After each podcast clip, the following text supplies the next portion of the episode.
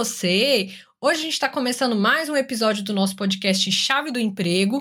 Eu estou aqui com a minha parceira Tati Boss. Oi, Tati, tudo bem? Tudo, tudo certo. Hoje a gente vai falar de uma coisa que pediram no Instagram para nós. Aliás, vou aproveitar aqui para fazer o nosso jabá. Se você não nos segue ainda, arroba a comunicadora é o meu usuário no Instagram, no TikTok e tudo mais. E arroba tati.tatiboss é o usuário da Tati. Então, se você quer tirar dúvida com a gente, enfim, quer comentar alguma coisa, pode nos seguir nas redes sociais que a gente está sempre aí disponível para responder vocês. Então, esse assunto de hoje foi um pedido que veio do Instagram. E o pedido foi: é, quero saber quais são as principais perguntas que são feitas em uma entrevista de emprego, né? E aí, Tati, como que é que a gente vai abordar esse tema aí? Vamos falar dessas perguntas e também sugerir o que, que a pessoa poderia, né, eventualmente responder. A gente já falou em outro podcast de coisas que você deve evitar falar, né, numa entrevista. Hoje a gente vai falar do que é mais comum de ser perguntado aí nas entrevistas, né, Tati? Então, antes da gente entrar aqui no, no da questão da receita de bolo, deixa eu trazer aqui um, uma questãozinha importante e legal. Se te perguntarem, me fale um pouco sobre você, me fale os seus pontos fracos, os seus pontos fortes. Isso aí seria, tem uma receita de bolo para responder, Elida? Então, né, minha gente, não tem, né? Infelizmente, a pessoa se tivesse ia ser fácil, né? Tipo, ó, quando perguntar isso, você responde isso. Quando perguntar isso, você responde isso. E não tem, né, gente? Mas a receita é meio que ter bom senso na hora das respostas e tá sempre bem atento ao que for falado, ao que for perguntado e tal. Agora, não existe fórmula mágica, né? A gente sabe que, assim, é, existem perguntas que são comuns de serem feitas né, em entrevistas, mas também pode acontecer da gente citar aqui algumas perguntas, algumas coisas de entrevista, e talvez naquela entrevista específica que você for fazer, a pessoa não pergunte né, essas coisas que a gente citou. Então, a gente vai aqui falar no, de forma geral, né, do que a gente percebe que acontece muito e também do que a gente, quando a gente faz algum processo seletivo, pergunta, mas não tem aí uma fórmula pronta, não, né? Não existe assim uma receita de bolo, mas em geral, algumas perguntas que são feitas às vezes de forma diferente, né? Mas são perguntas recorrentes. E ali a primeiríssima costuma ser o seguinte: se apresente, fale quem é a Hélida, fale quem é a Tatiana, além do currículo, para que está ali, além do que está disponível no papel, porque está disponível no papel a gente já entende. E nessa hora as pessoas costumam travar, Olha que interessante, né? É para falar da gente mesmo. e a gente costuma travar um pouquinho. A gente fala, caramba, mas quem sou eu? O que, que eu vou falar nesse momento? Em geral, é uma pergunta muito frequente e geralmente no início dessa entrevista. Aí você pensa assim, mas pelo amor de Deus, a pessoa já não está com o meu currículo, por que, que ela está me perguntando isso? Veja, a pessoa já tem o seu currículo. Mas aqui ela quer que você se fale um pouco mais, se apresente um pouco mais e que ela quer entender alguns elementos antes de começar a entrevista de uma forma mais é, é, uma forma mais formal, mas assim, uma, de uma maneira mais formal. E aí ela quer também te deixar ali mais à vontade para que você tenha liberdade para falar o que você pensa. A pessoa começa a entrevista tão tensa, tão nervosa, e aí, se a gente começar ali uma entrevista com perguntas técnicas, às vezes a gente perde um lado bom do candidato, assim, uma leveza do candidato em função da tensão do momento. Então, ali ela quer que você fale, você se apresente com as suas próprias palavras, de uma outra forma, quer deixar você mais tranquilo para o processo seletivo, de maneira que você possa começar essa entrevista de uma forma mais tranquila, menos tensa, né, Elida? Isso. Então essa essa pergunta muitas vezes ela serve para quebrar um pouco o gelo, né? É um jeito da pessoa falar sobre as suas, enfim, sobre, sobre si mesma, né? Só que é uma resposta que não precisa ser tão estruturada, né? Uma resposta que é, fica mais livre. E talvez até por isso a pessoa tenha dificuldade, né? Porque quando a, o recrutador faz a pergunta, e aí a pessoa pode pensar, nossa, por onde eu começo, né? Quem sou eu? Eu falo o quê? De signo? Eu falo de, sei lá, do que eu gosto, dos meus cachorros, do, né? A pessoa às vezes fica muito confusa. Então, no geral, né, uma forma bacana de responder essa pergunta é tentar não se estender demais, porque a gente já viu, né, esse erro aí em entrevistas, às vezes a pessoa nessa pergunta ela já pensa assim, ah, aqui é o confessionário, vou falar da minha vida, que a pessoa já começa e fala um monte de coisa ali, conta a história dela todinha. Então, não é o caso também. Responda de uma forma objetiva, breve, mas não precisa entrar ainda nas outras coisas que você vai falar ao longo da entrevista, né? Que é normalmente esse, essa pergunta que eu vou falar agora, que muitas vezes ela vem em seguida, né? tem aí, fale um pouco mais sobre você. Aí muitas vezes, logo em seguida, vem assim: e as suas experiências? Você pode me contar um pouco mais sobre elas? E aí, nesse ponto, gente, é bem importante a gente dar a dica de não falar mal das experiências anteriores. Mesmo que algumas tenham sido ruins, porque a gente sabe, como já disse, trabalhamos com verdades aqui neste podcast, e a gente sabe que às vezes uma experiência anterior que você tenha tido pode ter sido ruim. Isso é normal, absolutamente normal, acontece muito. Então, a dica é: quando a pessoa perguntar sobre experiências anteriores, busque focar nos aspectos positivos, nos aprendizados que você teve, fale aí das funções né, que você desempenhou, das coisas que você aprendeu. Se você teve alguma mudança de é, colocação, né? Por exemplo, você entrou como jovem aprendiz e aí depois você passou a estagiário, né? Que são, são situações diferentes. A pessoa pode entrar como jovem aprendiz fazendo ensino médio, por exemplo, e aí depois ela começa a trabalhar desculpa, começa uma faculdade e aí ela vai mudar, né? Entre jovem e aprendiz, ela passa a ser, por exemplo, um estagiário, talvez ter a carga horária aumentada, talvez ter outras funções. Então, quando você teve evoluções nessas experiências, é bem importante que você conte sobre essas mudanças de status, digamos assim, né? Essas, essas alterações, essas funções novas que você adquiriu, e sempre evite de falar mal, ainda que na hora que você for falar daquela experiência, você pode lembrar daquele chefe difícil, mas lembre que existem muitos chefes, gente boa no mundo, e eu espero que você encontre aí algum deles. Então, fale, se limite, se for uma experiência ruim, se limite a falar do que você fazia e tal. Se for uma experiência boa, pode comentar, elogiar empresas anteriores não é um problema, né? É, enfim, nessa hora aí das experiências, só tome cuidado para não soltar aquele veneninho básico, né, não, Tati? veneninho e põe veneninho nisso, né? E só para reforçar, gente, às vezes quem vai te entrevistar não foi necessariamente a pessoa que selecionou o seu currículo. É claro que o entrevistador, ele leu o seu currículo, ele teve uma ideia ali do que, tá, que consta de informação, mas é importante reforçar isso, que pode ser é, uma pessoa diferente de quem selecionou teu currículo. Então, por isso ela vai fazer algumas perguntas para reforçar ali a, a, a, o conhecimento a respeito de você. Sim, Tati. Isso, é, não pode falar. E, não, queria também complementar, você está complementando aí sobre é, nem sempre a mesma pessoa, né, que, que selecionou o currículo, nem sempre a mesma pessoa que vai entrevistar. Eu também quero fazer um complemento aqui, que é, falei sobre as empresas, experiências anteriores. Se o recrutador perguntar por que você saiu, né, se ele perguntar o motivo da saída, é, seja sincero. Se você foi demitido, né? Se, até porque está registrado no seu, no, na sua carteira de trabalho, enfim. Então, se você foi demitido, seja sincero, conte que você foi desligado da empresa. É, e, enfim, se a pessoa perguntar as razões, você pode expor ali quando você sabe, porque às vezes acontece de você sair e não ter necessariamente uma razão específica, né? Já aconteceu comigo, por exemplo. É, então, seja sincero, mas sempre sem detonar a empresa. Agora, se não perguntar por que, que você saiu, não precisa abordar isso, né? Porque tem recrutador que gosta de perguntar, ah, mas cê, cê, eu vi aqui que você trabalhou tal, tanto tempo na empresa X. Por que, que você saiu de lá? Você foi demitido ou você quis sair? Existe recrutador que faz esse tipo de pergunta e é até comum, né? Então você precisa estar preparado para caso essa pergunta apareça, você tem que sempre contar a verdade. Gente, nunca minta, jamais minta numa entrevista de emprego. É, eu sei que isso pode parecer óbvio, né? Falar sobre isso, mas é super importante você sempre é, trabalhar com a verdade. Quando a gente fala aqui de não comentar, por exemplo, ah, é, foi uma situação chata, a empresa, sei lá, foi injusta comigo em alguma coisa, a gente não tá falando para você mentir, a gente só tá falando para você não trazer essa situação à tona caso não seja perguntada, né? Então sempre tem que ter esse, como a gente falou, bom senso, não é fórmula pronta, não é receita de bolo, mas vale muito usar o bom senso aí, né? Porque falar mal das outras empresas é mal visto, né, Tati? É, é mal visto. Não seja um fanfiqueiro. E se você não sabe o que é um fanfiqueiro, volte no episódio anterior. A Hélida explicou bem, deu vários exemplos sobre esse assunto aqui.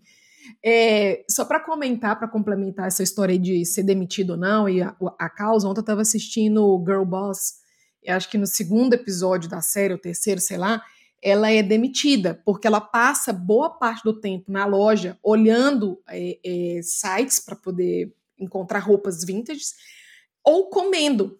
E aí a chefe dela demite ela. E ela sai da loja e liga pro pai e fala: Eu me demiti de novo. Aí o pai dela, será? e você se demitiu de novo? Ou te demitiram? Então, gente, não minta. As pessoas, depois de um certo tempo, elas percebem que você não está contando a verdade naquele momento da entrevista. Não precisa detalhar, como a Elida falou, assim, o que aconteceu lá. Não, porque ela me chamou de mentirosa, e aí começa a confusão. Não precisa fazer isso. Mas não minta de jeito nenhum, nem na entrevista e nem exponha a sua situação nas redes sociais. Hoje, inclusive, eu recebi um meme aqui no WhatsApp de uma amiga que queria postar no perfil dela, mas ela, com muito bom senso, pensou melhor e disse: não, não vou fazer isso porque o meu chefe me segue. E aí, o meme era o seguinte: entre aspas, não se cobre tanto foco e produtividade. No fundo, ninguém está bem. Fecha aspas. E aí vem assim, mas não sou eu que estou me cobrando, é o meu chefe.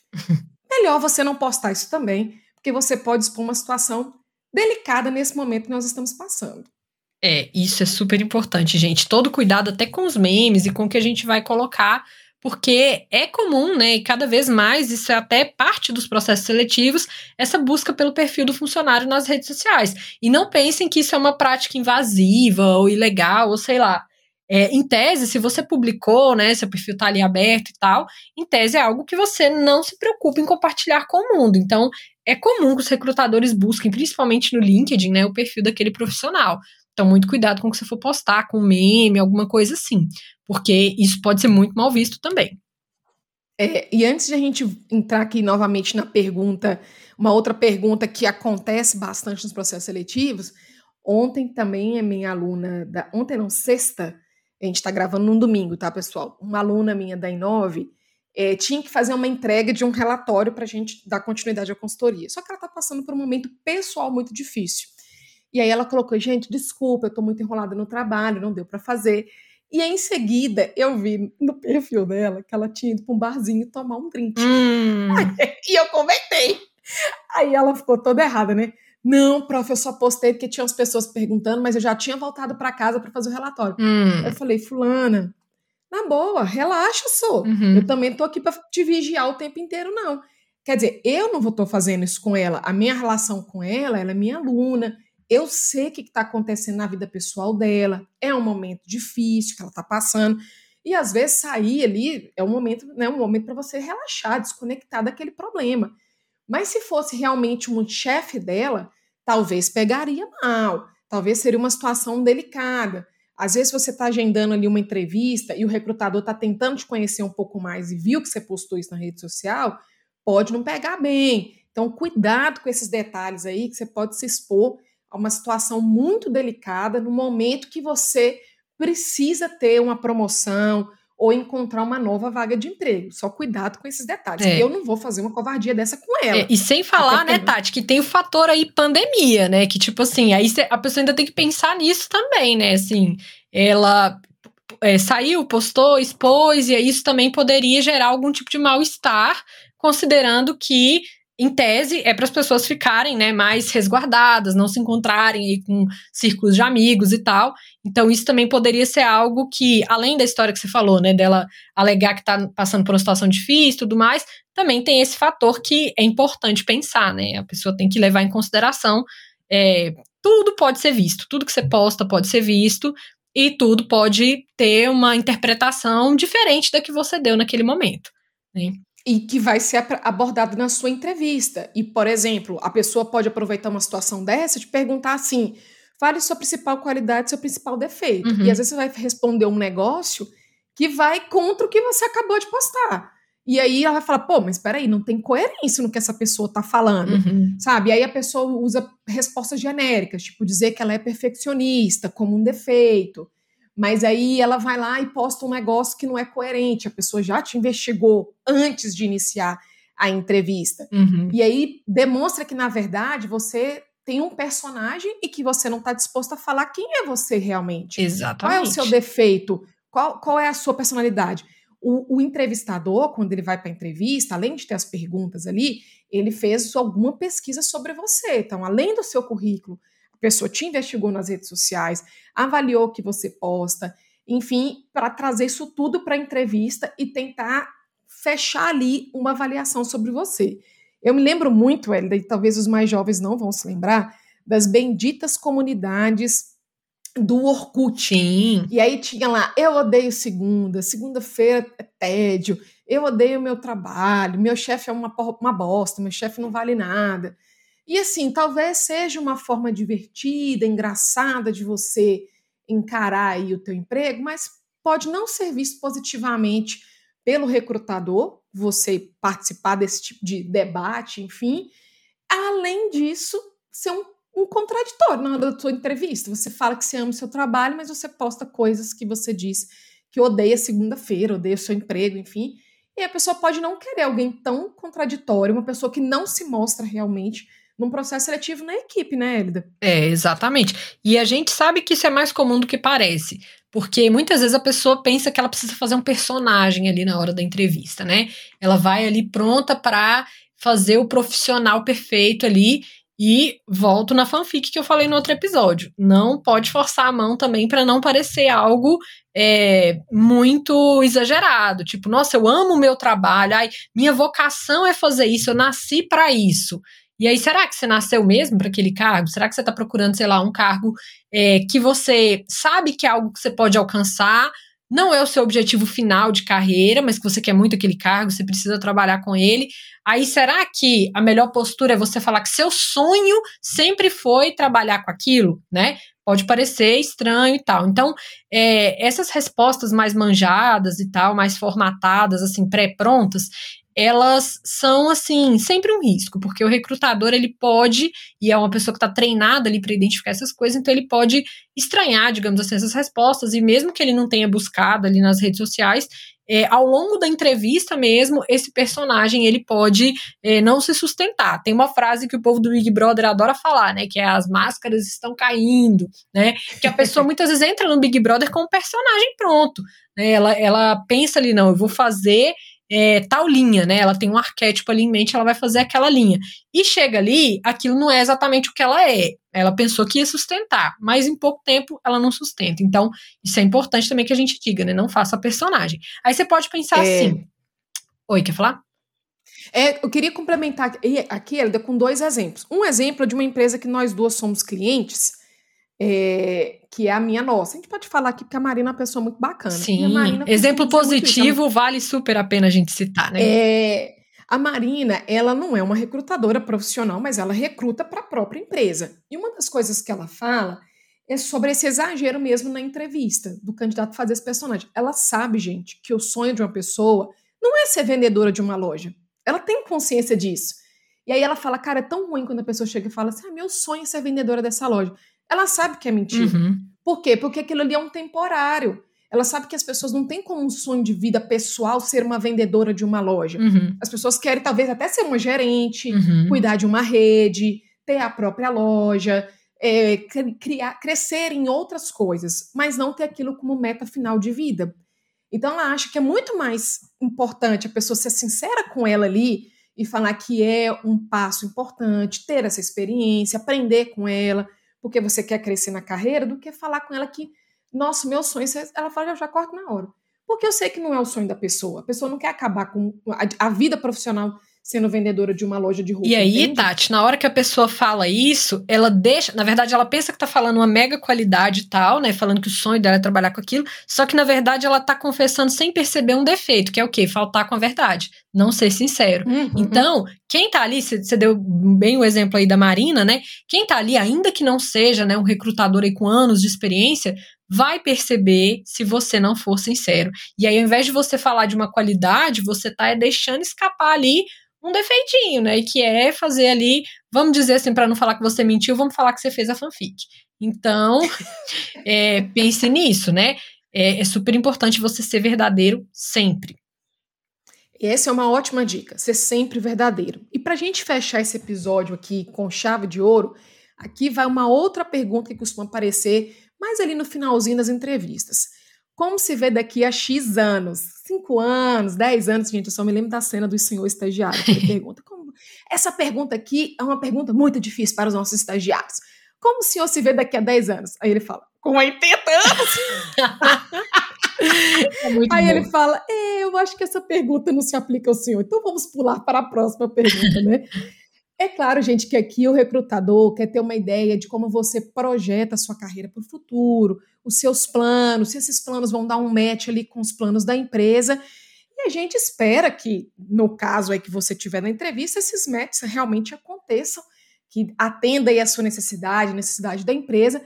Mas essa é uma pergunta clássica e é sempre importante você estar preparado para respondê-la ao final da sua entrevista.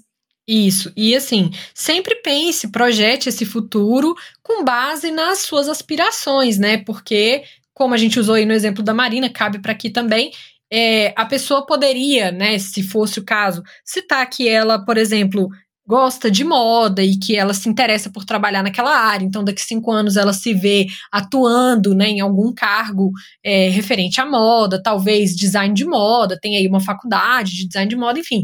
Você pode relacionar a, a sua projeção de como você se vê daqui a X tempo com a empresa. Você só não pode forçar a barra para a pessoa é, achar que você não está sendo sincero ali. Então, planeje, pense sua carreira, pense que essa pergunta pode aparecer e pense em como você pode responder.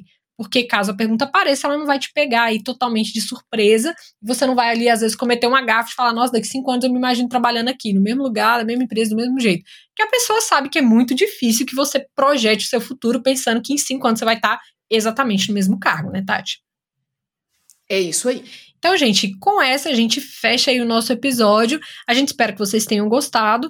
Nos sigam aí nas redes sociais, arroba a comunicadora e arroba tati.tatiboss. Um abraço para vocês e até mais. Valeu! É isso aí. Então, gente, com essa a gente fecha aí o nosso episódio. A gente espera que vocês tenham gostado. Nos sigam aí nas redes sociais, arroba a comunicadora e arroba tati.tatiboss. Um abraço para vocês e até mais. Valeu!